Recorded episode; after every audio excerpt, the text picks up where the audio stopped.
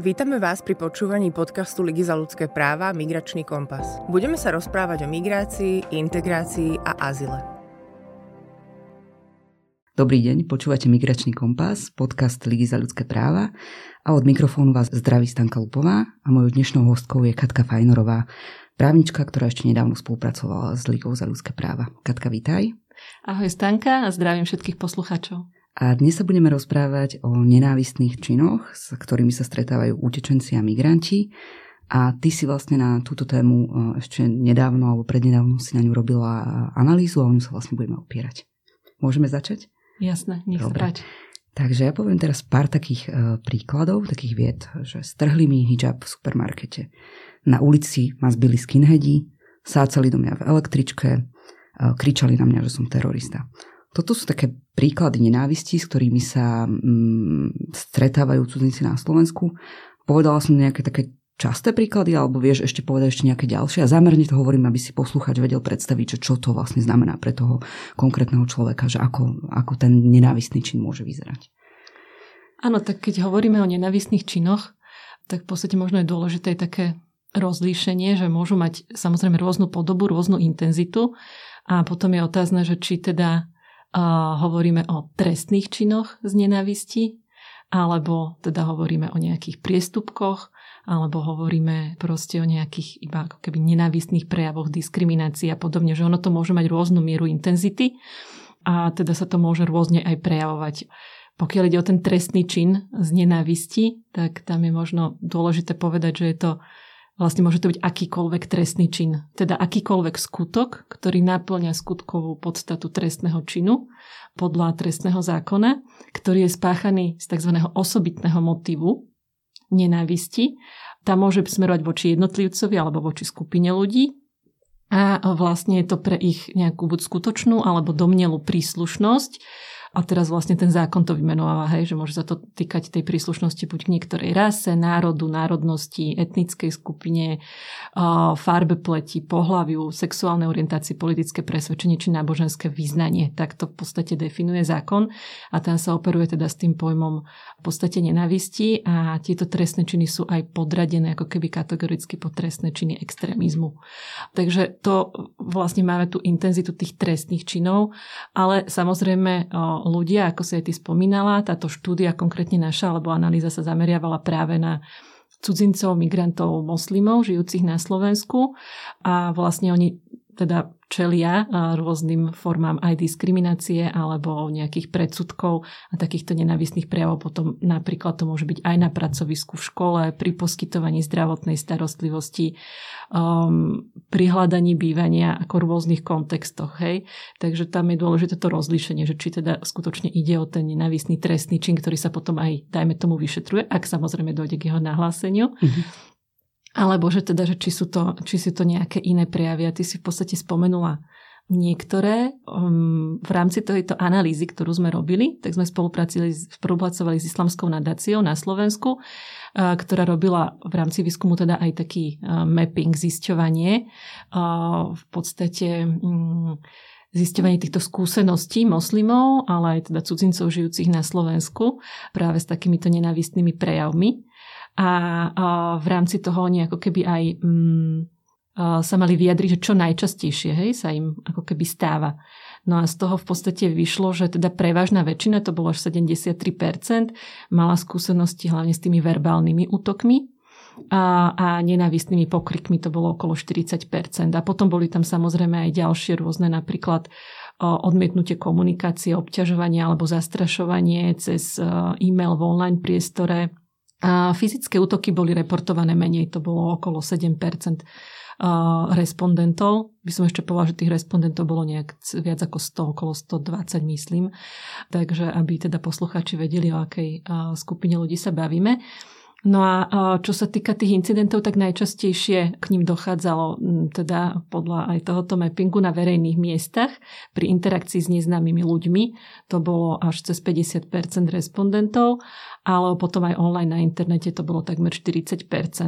No ale teda tiež, ako som už spomínala, že dochádzalo k takýmto incidentom aj v školskom prostredí, na pracovisku, pri kontakte s úradmi či dokonca s policiou vo verejnej doprave pri uchádzaní sa o zamestnanie alebo pri príjmaní do zdravotných služieb.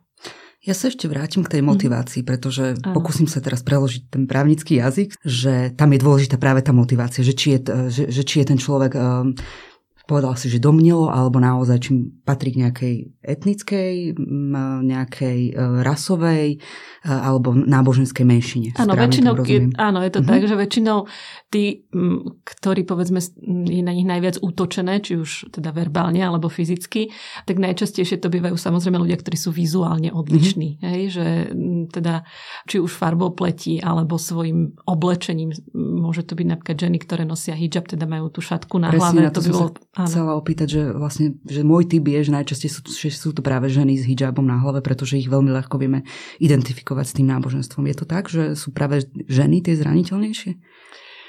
Mm, ako, či... Je to kvôli tomu, uh, ťažko povedať, či tých prípadov je viac. Asi ich viac nie je ako vo vzťahu k mužom, pretože tých žien je tu trochu menej, hej? že je tu mm-hmm. viacej mužov cudzincov ako žien, len teda je to také vypuklé a často aj práve napríklad um, tá islamská nadácia, ktorá spolupracuje samozrejme aj s mužmi, aj so ženami, a teda pracuje, ktorí sú moslimovia, tak uh, najčastejšie zaznamenali teda, um, pokiaľ viem, takéto prípady práve útokov na ženy. Čo však neznamená, že teda nedochádza aj k tým útokom na mužov, len teda dosť často dochádza k tomu, že v podstate e, sa nezveria s takouto skúsenosťou e, z rôznych dôvodov, o ktorých si možno povieme. Uh-huh. A skúsme ešte povedať, e, že čo vlastne spadá pod uh, tú definíciu nenávistný trestný čin. Pretože sama si povedala, že je asi rozdiel, že či keď niekto na niekoho pokrikuje a keď niekto na niekoho zaútočí, tak čo je a čo nie je trestný čin. Áno, tak trestné činy v podstate máme definované, že čo sú všetko trestné činy uh, v tom uh, trestnom zákone. A ako som povedala, že ten nenávistný trestný čin je, môže byť ktorýkoľvek trestný čin, ktorý je spáchaný z tohto osobitného motivu. To znamená, že akýkoľvek trestný čin, napríklad najčastejšie v prípade tých nenávistných, poviem, to bývajú nejaké trestné činy proti životu a zdraviu.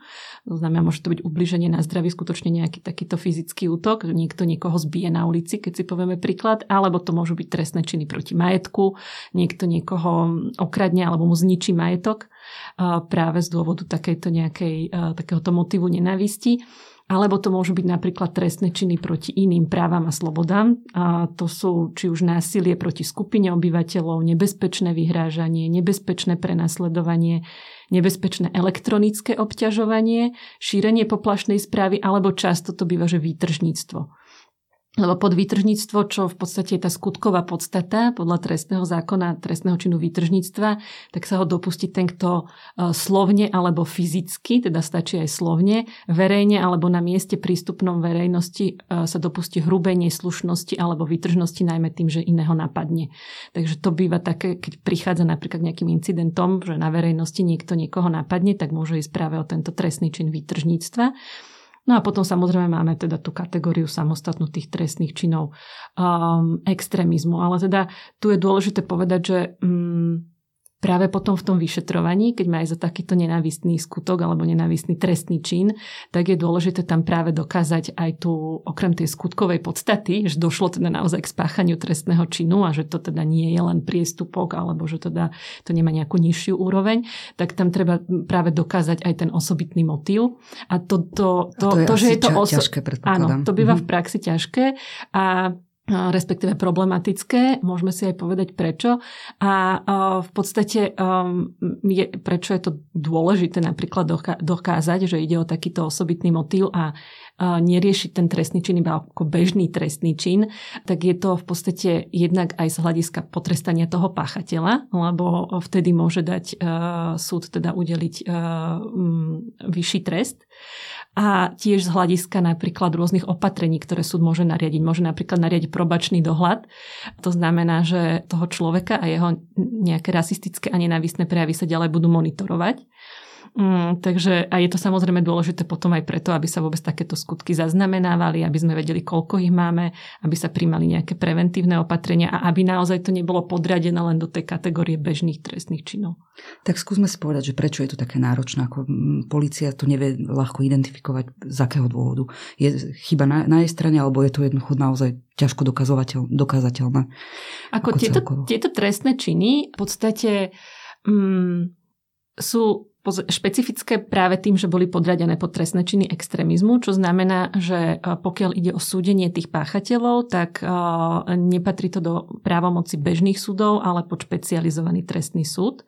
A taktiež ich vyšetrovanie realizuje vlastne osobitný útvar ministerstva vnútra, ktorým je Národná kriminálna agentúra. NAKA. Ale v podstate, čo je veľmi dôležité pri vyšetrovaní každého trestného činu, sú tie prvotné úkony. To znamená policajti v prvej línii, to sú dajme tomu policajti, ktorí sú teda na tých obvodných oddeleniach policajných, tak tí sú tí, ktorí prví idú na miesto činu, tí sú tí, ktorí realizujú tie prvotné výsluchy a tak ďalej. A už tam je veľmi dôležité to podradenie a teda to identifikovanie toho motívu. Mm, my sme sa rozprávali teda, naučili tej analýzy aj práve s príslušníkmi NAKA a oni sami identifikovali, že často býva problém pri, e, pri tých prvotných úkonoch. Že Čiže môže, sa stane, áno. že policaj to jednoducho už v tom úvode zle zaradí a už tým pádom... Áno, lebo tým pádom sa to už mhm. vlastne ani nedostane na vyšetrovanie ako nenávistný trestný čin, ale ďalej sa v podstate, po, a teda sa to ani nedostane na tú Národnú kriminálnu agentúru a vlastne postupuje sa tým bežným postupom vyšetrovania trestných činov. A, takže ak sa pochybí pri tých prvotných výsluchoch a pri tom prvotnom zabezpečovaní dôkazov, lebo tie dôkazy potom už nemusia byť, takže ak uniknú tomu policajtovi na začiatku, alebo ak tam môže tam byť prípadne aj nejaká predsudok alebo zaujatosť samotného policajta, že mu to že on sám si to ako keby nezaradí, akože ide o vyslovene e, rasovú alebo etnickú e, nenávisť, tak e, vlastne už tam môže dojsť k tomu, že sa to ďalej ani nevyšetruje. A potom sú samozrejme aj ďalšie mm, ako keby problémy, si môžeme povedať pri tom vyšetrovaní, kedy môže dôjsť aj k tomu, že síce sa to začne vyšetrovať, že to tam bol pravdepodobne tento motív na začiatku, ale nepodarí sa ho napokon preukázať, lebo aj ten motív samotný, nielen ten trestný čin, ale aj ten motív samotný treba preukázať. A teda tým pádom sa to nakoniec predsa len vyšetri už samotný aj vyšetrovateľ alebo sudca sa môže rozhodnúť, že teda nebol preukázaný motív a že ide iba o v úvodzovkách bežný trestný čin. Alebo ešte dochádza k praxi aj k takej veci, ktorá je problematická, že dosť často sa tak trošku bagatelizujú tieto, tieto, um, tieto činy a práve sa to môže stať tak na úrovni, teda v štádiu vyšetrovania, ale aj potom už uh, na úrovni prípravného konania alebo štádiu pred súdom že ako keby sa um, dospeje k záveru, uh, že uh, nepostačuje to vôbec na trestný čin a že ide iba o priestupok a teda sa to odkáže na priestupkové konanie a tým pádom vlastne uh, je to ako keby... My tam máme v tej analýze aj viacero takých prípadových štúdií, kde vyslovene aj poukazujeme na tú rozhodovaciu prax, že skutočné prípady z praxe, kedy sa toto vlastne udialo. Možno môžeme spomenúť aj taký známy prípad Henryho Akorda, čo bol vlastne um, teda filipínsky občan, ktorý, ktorý bol teda uh, zabitý uh, v centre Bratislavy ešte v roku 2018 a tam sa spočiatku v podstate hovorilo práve aj o tomto nenávistnom motíve, ale nepodarilo sa ho ako keby preukázať, že dovyšetrovalo sa to ako obyčajné, v úvodzovkách obyčajné zabitie a, a teda aj trest bol uložený za zabitie. Vlastne nebolo to, mm, mm napokon sa ako keby ten osobitný motív nepodarilo preukázať, ale napríklad ECRI, čo je vlastne Európska komisia pre um, proti rasizmu a intolerancii Rady Európy, ktorá robila monitorovaciu návštevu na Slovensku. V roku 2020 vlastne vydala aj poslednú monitorovacú správu o Slovensku. Tak tam vyslovene poukazuje na to, že by bolo dobré ako keby prijať čo možno najširšiu definíciu takýchto um, nenávistných činov a že s, práve poukazuje na tento konkrétny prípad tohto filipínskeho zabitia filipínskeho občana, ktorý by podľa tej širokej definície eh, sa vyslovene dal podradiť pod nenávisti ako nenávistný trestný čin. Práve z dôvodu, že tam proste padli rôzne antigej eh, vlastne vyhrážky alebo, alebo nadávky eh, zo strany toho páchateľa.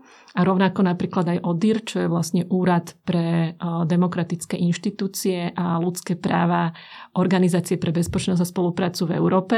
Rovnako tento trestný čin, teda, ktorý sa stal tohto zabitia, tak oni vyslovene to podradili do kategórie uh, extrémis, um, rasistických a xenofóbnych útokov, ktoré boli na Slovensku spáchané v roku 2018.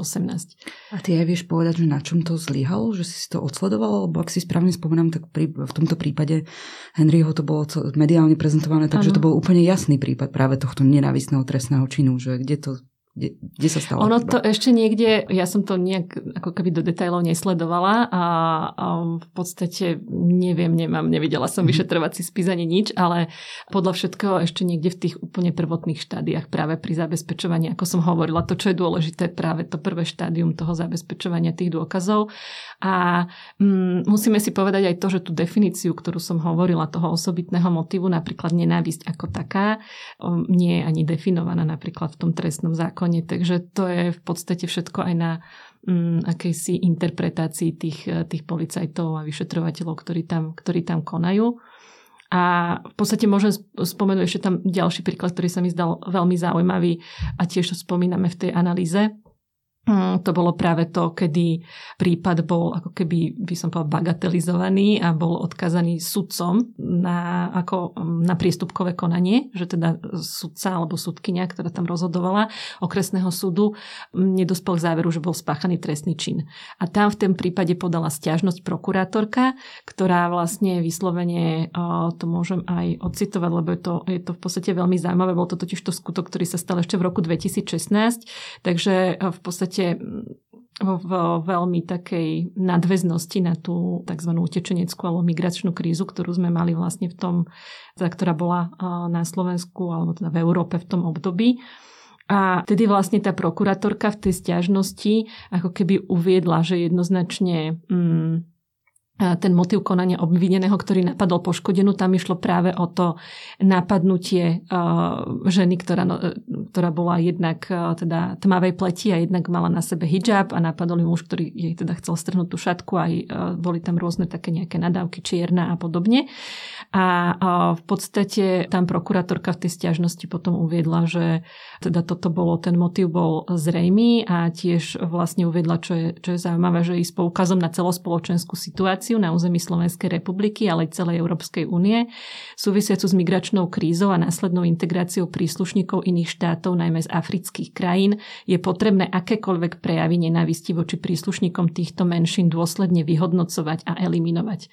A teda trvala na tom, že to má byť vyhodnotené ako nenávistný trestný čin, ale bohužiaľ krajský súd dal zapravdu tomu okresnému súdu a tú stiažnosť zamietol. Takže vidíme, že nielen na úrovni policie, ale aj na úrovni súdov môže dojsť k takémuto prehodnoteniu alebo bagatelizovaniu takýchto, takýchto činov. A toto sa deje bežne už na súdoch, že to jednoducho neuznajú?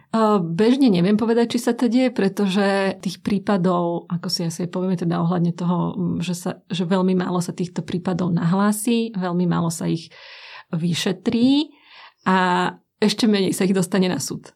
Lebo vlastne aj z toho výskumu, ktorý robila Islamská nadácia v rámci tohoto, teda tejto, tohto projektu, tak e, z toho mapovania tiež vyplýva, že v podstate um, myslím, že takmer 60% tých respondentov sa stretlo s takýmito nenávistnými nejakými útokmi, zastrašovaním, šikanou, vyhražaním a tak ďalej. Ale uh, vlastne a 50% z nich opakovane, ale pritom takmer 90% to nenahlásilo a myslím, že až 96% ľudí povedalo, že vlastne sa to nedostalo na súd. Takže, takže vlastne na ten súd sa dostane tak maličko tých prípadov, aj keď sme robili túto analýzu, musím povedať, že som sa snažila dopatrať k, tým, k takýmto rozsudkom a bolo ich, bolo ich dosť málo. Čo samozrejme neznamená, že sa na Slovensku tie prípady nedejú, ale o, že sa proste nereportujú, nevyšetrujú, nedostanú teda tým pádom až, až pred tie súdy. Ale toto nereportovanie teda nie je len slovenský problém, musíme povedať, že to je problém aj v iných krajinách aj samotná agentúra FRA, čo je agentúra ľudských práv Európskej únie, vo svojich štúdiách poukazuje na to, že teda ten problém že teda tieto nenávistné trestné činy často sú ako keby neviditeľným problémom. Mhm. Skúsme si povedať, že vlastne aké majú možnosti uh, cudzinci, obete nenávistných trestných činov brániť sa. Lebo ja si viem, viem sa asi tak vžiť do ich kože, že teraz sa mi stane nejaká takáto neprávosť a niekto to už tej, v prvej fáze uh, stopne a nepovažuje to za, nená, za trestný čin z nenávisti. Čo potom? Aké mám možnosti? Aké má ten človek možnosti?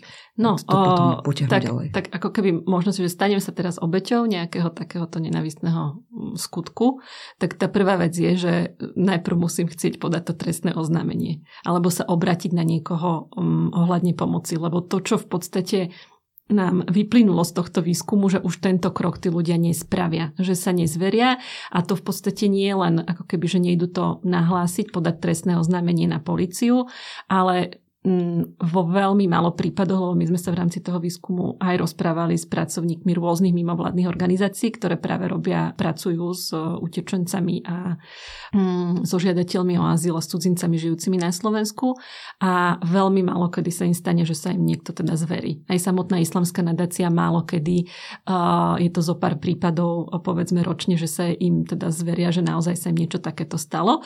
A keď už sa aj zverí a dostane nejakú radu alebo alebo proste, že ako má postupovať, tak často nepristup, teda vo prevažnej väčšine nepristúpia až k podaniu toho trestného oznámenia. Takže toto je v podstate taký ten hlavný kameň úrazu, že či vôbec ten človek chce a um, môžeme si povedať dôvody, prečo možno nechce, ale teda, že či vôbec chce. No a potom vlastne, keby chcel, tak samozrejme má možnosť túto, o, potom má možnosť o, aj nemusí priamo na policiu, lebo nemusí to trestné oznámenie podať osobne. Môže ho podať, čo často však aj nevedia cudzinci, že ho môže podať aj prostredníctvom tretej osoby alebo napríklad organizácie, ale samozrejme to neznamená, že potom, lebo jeho výpoveď môže byť kľúčová, takže ne, neznamená to, že potom nebude predvolaný na policiu, aby vypovedal v tejto veci samozrejme.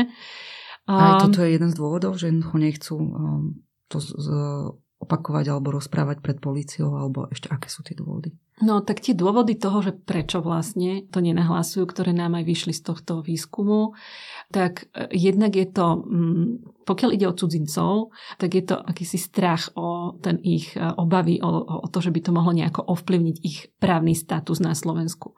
A hlavne pokiaľ teda ide, keď hovoríme o cudzincov, to znamená, že sú to ľudia, ktorí nemajú udelené štátne občianstvo, čo boja sa, že by boli vyhostení? Prípadne, prípadne nemajú ani len trvalý pobyt na Slovensku, mm-hmm. ale majú napríklad doplnkovú ochranu, prechodný pobyt, alebo uh, môžu ešte mať tolerovaný pobyt, alebo prípadne sú dokonca len v azylovom konaní, že sú žiadateľmi o azyl. Takže sa obávajú, že um, by to mohlo nejakým negatívnym spôsobom ovplyvniť ten ich pobytový status, alebo dokonca výsledok azylového konania, alebo že by to do budúcnosti mohlo ovplyvniť uh, ich prípadné získanie získanie občianstva na Slovensku. Takže to je v podstate taký, a samozrejme môžu sa aj samotného vyhostenia, áno, ako si povedala. Takže to je jeden taký dôvod. Potom vlastne tie dôvody, ktoré sa opakujú a ktoré vlastne vyšli aj z týchto výskumov, tak, tak, tak sú to práve taká tá nedôvera v tú policiu. Nedôvera, že vôbec sa to vyšetrí, nedôvera, že policia bude na ich strane a nebude na strane toho slovenského občana, lebo môžu mať pocit, že aj pre jazykovú bariéru, aj pre prípadné predsudky, ktoré môžu byť na strane samotných tých orgánov činných trestnom konaní, môžu mať obavu, že skôr uveria napríklad tomu, tomu slovenskému občanovi.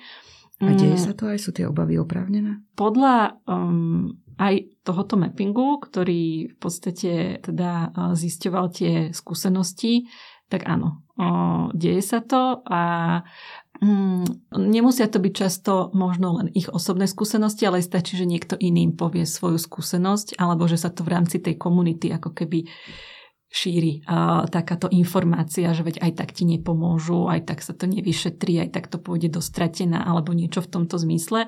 Už to ich môže odradzať a plus ešte ich môže odradzať samozrejme, pokiaľ ide o dôveru v tieto, mm, v tieto štátne orgány, tak ich môže odradzať aj ich samotná skúsenosť s policiou z domovskej krajiny, ktorá väčšinou je negatívna. Hlavne keď prichádzajú ako utečenci, mohli byť práve mať obavy z dôvodu, aké mali skúsenosti v tej domovskej krajine.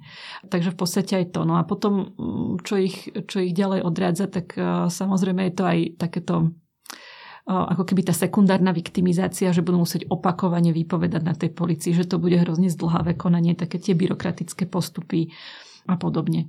Takže a, a plus e, samozrejme aj taký nedostatok informovanosti, že často možno aj nevedia, že čo ako obeď, aké práva majú, e, na koho, a, aké služby e, tej pomoci a podpory obetiami môžu byť poskytnuté. Takže vychádzajú tam v podstate také rôzne um, rôzne dôvody. Ja môžem povedať napríklad, keď už hovoríme o tej nejakej nedôvere, môžem povedať prípad konkrétny našeho, jedného našeho a teda v Lige za ľudské práva s nami spolupracoval taký tlmočník a kultúrny mediátor, a mladý muž z Afganistanu, ktorý vlastne prišiel na Slovensko ešte v 14 rokoch a vlastne tu žije už 10 rokov. A teda tých skúseností, čo všetko sa mu stalo, aké nejaké nenávistné prejavy alebo útoky, tak mal celkom dosť veľa. opakovanie. A práve um, som chcela spomenúť, že napríklad sa mu stal jeden vo vlaku, kedy bol teda slovne aj fyzicky napadnutý. Um, jedným teda slovenským občanom, ktorému sa nepáčilo, že počúva svoju afgánsku hudbu a teda nechcel mu dovoliť opustiť kupe a proste vznikla tam nejaká potička, bola zavolaná železničná policia, ktorá prišla a vlastne automaticky nasadila ako keby púta tomuto chlapcovi. A až na zásah jednej pani, ktorá teda bola očitá svetkynia, ktorá vysvetlila teda, že ako to celé prebehlo, tak až potom vlastne policia začala nejako postupovať inak. Um, Čiže a on teda automaticky považovaný za, za toho zlého. V tomto prípade to tak bolo, že on mal z toho taký pocit, že vlastne mm, ako keby ten primárny, teda ten, ten primárny úkon, ktorý spravili, že v podstate jeho považovali za toho páchateľa. A toto nebola jeho jediná skúsenosť, potom mal teda ešte aj iné skúsenosti, no a tie ho dovedli k tomu, že v podstate také tej nedôvere, že proste nenahlasuje. Už keď sa mu niečo stane, tak to nenahlasuje, lebo má obavy, že by sa to mohlo opratiť proti nemu. A teda napríklad, keď ho aj zbili v Bratislave, keď išiel z diskotéky, tak ho zbili, takže skončil vlastne až v nemocnici, ale nenahlásil to. Práve... Aj napriek tomu, že spolupracoval s Ligou za ľudské práva, tak eh, si povedal, že nebude tieto Nie, prípady riešiť. Áno, predstav si, že vlastne on nám nikdy o týchto prípadoch ani nepovedal, napriek tomu, že sme mu v podstate aj právne poradenstvo, právnu pomoc poskytovali. A, a ako ste a, sa to potom dozvedeli? A dozvedela som sa to až tak, že so mnou začal chodiť na uh, školy, robiť také workshopy o azyle a migrácii. A keď tam zo strany aj tých študentov padli otázky práve na takéhoto charakteru, tak začal rozprávať o tých svojich skúsenostiach a ja som zostala pozerať s otvorenými ústami, že čo všetko sa mu stalo a že ako to, že nám to doteraz nepovedal. A ste to potom nejak riešili, že ste mu povedali, že by bolo ako fajn sa predsa len ako obrátiť na, na policiu? A... Áno, áno, vlastne sme samozrejme, že som to s ním, s ním rozoberala a, a už samozrejme po tomto rozhodnutí, ak sa mu znova niečo stane, bude, bude na ňom, ale v podstate on to tak odôvodnil, že on teda... Mm, má skutočne záujem na Slovensku získať občianstvo a že má obavy, že ak proste by tam boli nejaké trestné konania, aj keby v nich bol ako, iba ako obeď, ale že nikdy nevie, ako to v podstate celé nakoniec dopadne a že má obavy, že akékoľvek takéto záznamy na policii by mohli nejako negatívne ovplyvniť jeho, jeho žiadosť o štátne občianstvo, čo samozrejme, ak že by vystupoval ako obeď. Áno, áno, ak by samozrejme, ak by v tom konaní vystupoval nie ako pachateľ, ale ako obeď, to znamená ako poškodený, tak samozrejme samozrejme, že sú, že sú neoprávnené, ale takéto, toto som povedala ilustračne, že takto si to vykladajú mnohí tí cudzinci a takéto majú obavy. A práve aj kvôli tomu je tých prípadov tak veľmi málo. Uh-huh. Ja sa asi vrátim e, opäť k tým počtom, že to sa asi nedá ani spočítať, že koľko ľudí tým pádom, že vôbec e, nikomu nepovie, že čo sa mu deje na tom Slovensku. Áno. Vlastne aj my sme sa snažili aj získať nejaké um, údaje v rámci teda toho výskumu, ale nemajú ako keby výpovednú hodnotu. Práve aj z tohto dôvodu, aj z toho dôvodu, že v podstate um, neevidujú sa, napríklad nie je možné zistiť počet obetí nenávistných trestných činov, ktorí sú cudzí štátni príslušníci, že neeviduje sa to takýmto spôsobom. Rovnako islamská nadácia v podstate poukazuje na to, že um, ako keby tá islamofóbia je nejakým spôsobom podceňovaná, že to ani nie je právne zakotvený pojem, je to vlastne ako keby také vágne a tiež sa neevidujú o tom ako keby um, čísla alebo štatistiky, koľko moslimov napríklad boli, sa stali terčom takýchto útokov. A rovnako vlastne aj z tej správy monitorovacie, čo som spomínala, Európsku komisiu proti rasizmu a, a intolerancii, a, tak taktiež v tej svojej správe po tom, čo vykonala monitorovaciu návštevu na Slovensku, skonštatovala, že vlastne typicky ktoré boli poskytnuté a to, čo vlastne zistila v teréne, nie ako keby nemá to, nemá to tú výpovednú hodnotu. Ty v, vo svojej analýze e, cituješ e, jeden, e, jeden prieskum, z ktorého vyšlo, že až 43% respondentov a respondentiek z radu migrantov malo nejaké skúsenosti s minimálne s ľahšími formami násilia na verejnosti. A to bolo, ešte, to bol ešte výskum, ktorý bol uh, vykonaný v roku 2013. A my, keď sme sa spolu rozprávali ešte pred týmto podcastom, tak si povedal, že ďalší nejaký novší nebol. Ale skúsim na to nadviazať, že potom prišla v roku 2015 utečenická kríza a tam je teda predpoklad, že sa to asi ešte zhoršilo. Teda, že asi ten, v súčasnosti to bude asi ešte zrejme horšie. Áno. Áno, tento výskum, čo si spomínala, to robila Medzinárodná organizácia pre migráciu uh-huh. a je ešte z roku 2013, to znamená z času pred e, teda tou tzv. utečeneckou alebo migračnou krízou, ktorá teda bola v roku 2015-16, ale skutočne v, vlastne ako keby je to jediný výskum, kedy vlastne sa skúmalo vyslovene ako cudzinci a migranti vnímajú toto násilie, ktoré sa im deje. Tie ostatné výskumy, ktoré sa robia, ktoré robil či už CVEK, Centrum pre výskum etnicity a kultúry, alebo IVO, tak tieto výskumy sa skôr zameriavajú práve na tú verejnú mienku, že ako vlastne sú cudzinci a moslimovia vnímaní zo strany, zo strany teda slovenskej spoločnosti a verejnosti. Mm, ale vlastne mm, skutočne možno povedať, že napríklad, že, teda, že po roku 2015-16 sa to zhoršilo. Upozorňovala na to vlastne aj islamská nadácia, ktorá zaznamenala tú eskaláciu nenavistí a útokov a vyslovene poukazujú na skutočnosť, že od toho roku 2015-16 je prevažná väčšina islamofóbnych incidentov nejakým spôsobom spojená s migráciou. Práve preto, že práve migranti a utečenci začali byť vtedy vnímaní ako potenciálne nebezpečenstvo alebo, alebo teda nejaký, nejaký problém. A v podstate aj Inštitút teda pre verejné otázky v roku 2017 robil, teda to už bolo potom, po tejto migračnej vlne, tak robil takú výskumnú správu zaostrené na extrémizmus z ktorej e, vyplýva, e, že ľudia odmietajú mať za svojich susedov Romov, moslimov, imigrantov z menej rozvinutých krajín a homosexuálov. A v prípade moslimov, to je také až e, zaražajúce, vzrastol sociálny dištanc oproti roku 2008 o neuveriteľných 41 percentuálnych bodov. Takže tam je úplne zrejme, že, že vlastne mm, naozaj tento, tento nárast tam tam je. A v podstate aj e, z toho mapovania, čo robil teda zisťovanie mm, skúseností e, moslimov a cudzincov, čo robila islamská nadácia minulý rok, tak vyplynulo, že až 65,3% respondentov a respondentiek vyjadrilo názor, že v súčasnosti je vyššia pravdepodobnosť, že by sa oni alebo ich blízky stali obeťou diskriminácie, šikany, vyhrážok, zastrašovania, útoku alebo iných nenávistných skutkov, ako to bolo pred rokom 2015. Takže Mm, a zrovna čo sme spomínali aj tie ženy, ktoré nosia hijab a podobne, tak uh, áno, je pravda, že vlastne práve v, tom, v tomto období sa ako keby nejak zintenzívnili tie, um, tie útoky. To bol vlastne aj príklad, myslím, že to bolo zrovna v roku 2016, keď Bielu vranu získala somálska žena, práve za to, že nabrala tú odvahu, čo mnohí nemajú a, a vlastne verejne aj v médiách um, vypovedala o tých skutkoch, ktoré sa jej stali a ktoré boli opakované a práve sa jej začali diať v tom, v tom roku 2015-16, že predtým tu žila pokojne aj so svojím synom a nič také sa nedialo. Áno, poznám tento prípad a ešte by som k tomu chcela asi dodať, že ono to bolo vtedy vo veľkej miere živené politikmi keď sa hovorilo o ucelených moslimských komunitách. Takže práve oni asi zohrali významnú rolu v tom živení tej nenávisti smerom k verejnosti. Áno, v podstate vychádza to rovnako aj z tohoto mapovania, tie názory, ktoré majú moslimovia alebo cudzinci žijúci na Slovensku, tak tiež poukazujú práve na to, že to, to čo sa zobrazuje v médiách alebo čo hovoria politici, že na to môže mať skutočne vplyv.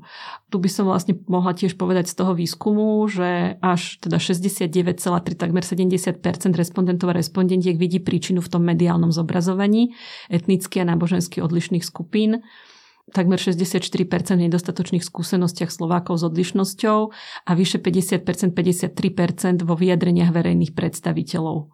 Takže skutočne aj oni to tak vnímajú, že je to práve spôsobené tým, čo sa hovorí v médiách a čo hovoria politici, ktorí vlastne tým ako keby podnecujú ešte tú nenávisť. A v podstate aj Centrum pre výskum etnicity kultúry minulý rok vydal taký výskum, ktorý sa mm, teda nazývala sa tá analýza cudzie nechceme, svoje si nedáme. A tam vlastne z tejto analýzy vyplynulo, že tá miera akceptácie cudzincov žijúcich na Slovensku sa výrazne líši aj podľa toho, o akých cudzincov ide, z akých krajín prichádzajú. A zatiaľ, čo iba 15,8% respondentov má negatívny pocit zo zahraničného študenta, tak až 63,7% respondentov má negatívny pocit z moslimskej rodiny žijúcej na Slovensku a 68,3% zo sírskeho utečenca. A práve aj tieto autorky teda tejto analýzy z CVEKu zdôrazňujú, že na negatívne pocity spájajúce sa s určitými typmi cudzincov mal v uplynutých rokoch veľký vplyv a, a aj verejný a politický diskurs. A voči utečencom sú postuje pretrvávajúco negatívne a odrážajú sa napríklad teda aj v tomto ich výskume, kde takmer 90% ľudí uviedlo, že by sme nemali príjmať utečencov tak ako doteraz.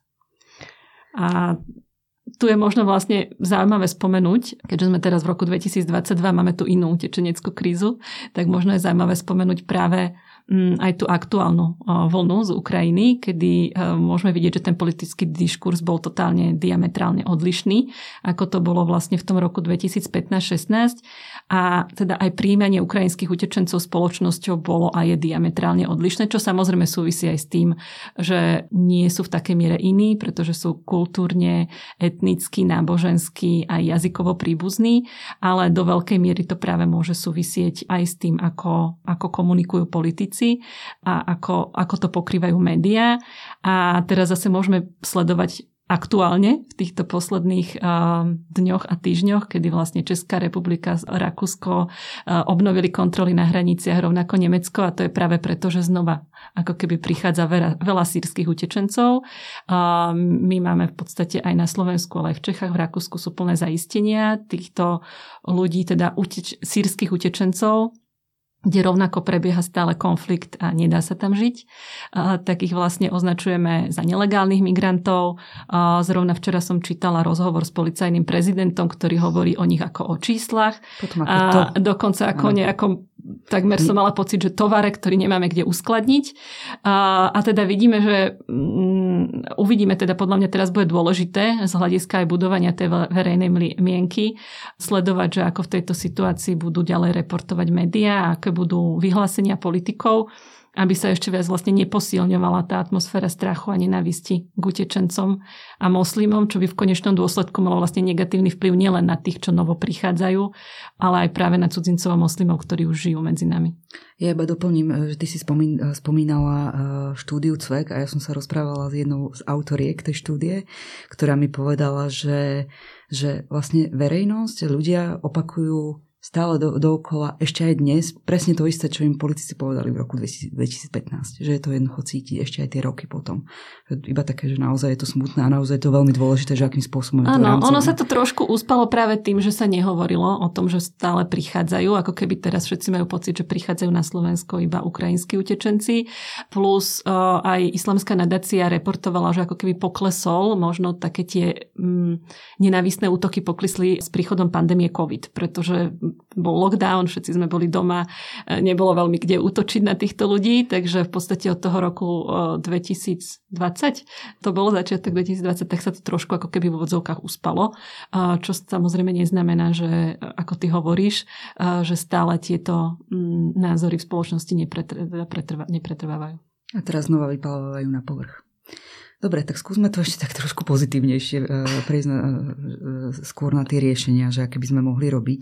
Akú rolu pri pomoci takýmto obetiam zohráva tretí sektor? Tak zohráva pomerne veľkú rolu, pretože práve mimovládne organizácie sú tie, ktoré mm, poskytujú služby a um, vlastne pomáhajú týmto ľuďom, či už je to v azylovom konaní alebo proste je to pri riešení rôznych um, situácií. Samozrejme nielen mimovládne organizácie, ale potom aj rôzne tie komunity, ako je napríklad Islamská nadácia a podobne. Takže zohrávajú dôležitú úlohu a um, treba povedať, že aj samotná Mm, samotná policia, čo som sa aj rozprávala v rámci teda analýzy s príslušníkmi NAKA, teda tejto Národnej kriminálnej agentúry, oni si samozrejme sami uvedomujú tento, mm, tento problém napríklad nenahlasovania trestných činov a nedostatku dôvery a uvedomujú si, že treba pracovať na tej dôvere a budovanie dôvery s, s menšinami a teda s cudzincami, moslimami žijúcimi na Slovensku. A práve um, sa aj vyjadrili, že um, by to bolo ideálne riešiť aj v spolupráci s tým tretím sektorom, pretože práve to sú často takí ľudia, ktorí pracujú v mimovládnych organizáciách toho prvého kontaktu s týmito ľuďmi, ktorí im vedia nejakým spôsobom ich usmerniť, navigovať. No a potom vlastne tu máme organizácie, ktoré sú aj priamo registrované na ministerstve spravodlivosti mm, a akreditované na poskytovanie priamo pomoci obetiam. Hej? Že to je vlastne, to sú tzv. subjekty pomoci obetiam trestných činov. Teda sú to viaceré organizácie a konkrétne teraz Liga za ľudské práva od začiatku tohto roka 2022 vlastne tiež už je registrovaný akreditovaný subjekt na poskytovanie takejto pomoci a podpory obetiam trestných činov v trestných konaniach, ale teda môže to byť aj mimo. Či lebo... vlastne zastupuje? A, takže áno, môže v podstate poskytovať túto mm, pomoc, ktorú, lebo v podstate táto pomoc a podpora, ktorá je obetiam poskytovaná, tak vlastne ten rozsah samozrejme definuje si to aj samotná tá organizácia, ale to, čo v podstate je takéto minimum, ktoré treba poskytovať, zakotvuje priamo zákon o, o o obetiach trestných činov a v podstate tam zakotuje práve tú odbornú pomoc, či už všeobecnú alebo špecializovanú, ktorá sa má obetiam poskytovať. To zahrania právnu pomoc, to zahrania psychologickú pomoc, sociálnu pomoc, nejakú prevenciu rizika, ďalšie viktimizácie a tak ďalej. Takže sú tam rôzne v prípade mm, teda tej špecializovanej, tá sa poskytuje Čiže im záva- pomôžu uh, napríklad um, sprost, uh, sprostredkovať napríklad nejakého psychologa, ktorým poskytne tú... Áno, áno, áno. Takže vlastne môže tak takýmto spôsobom, alebo môže vyslovene ich e, sprevádzať na policiu, zastupovať v tom e, trestnom konaní, kde teda obeď v trestnom konaní vystupuje ako poškodený. A teda má zase aj tie práva, ktoré, mm, ktoré vyplývajú teda zo samotného trestného zákona, trestného poriadku. A v podstate môže tam byť uh, zastúpená um, zo, zo strany teda týchto, týchto subjektov a spolupracujúcich advokátov a tak ďalej. Takže tá, tá pomoc, ktorú, ktorú vie tá organizácia a dokonca táto pomoc obetiam uh, nie je viazaná na podanie trestného oznámenia. Takže keby sa aj tá obeť rozhodla nakoniec nie podať trestné oznámenie, tak má ako keby nárok na poskytnutie takejto pomoci. Druhá vec je tá, že akým spôsobom je to napríklad obmedzené, že sú tam isté podmienky, je tam časová limitácia 90 dní napríklad v prípade teda, že ide na poskytnutie bezplatnej pomoci, čo v podstate máme aj jedno z odporúčaní, že to nie je v súlade so smernicou o obetiach Európskej únie, ktorá predpokladá, že tá bezplatná pomoc má byť poskytovaná pred trestným konaním, počas neho a aj po ňom, teda počas celej doby. My máme zakotvených tých 90 dní, čo je hrozne málo vzhľadom na to, aká je dĺžka trestného konania. Takže... Čiže oni sú potom vystavení, že, že už si to musia riešiť sami po tých 90 Alebo 90. platiť. Alebo ak to, ak to je samozrejme tá organizácia, ak to je v jej uh, finančných kapacitách, tak sa môže rozhodnúť poskytovať ju aj dlhšie. Ale teda hovorím to zákonné minimum, ktoré je, ak napríklad dostala dotáciu zo štátu, je tých 90 dní.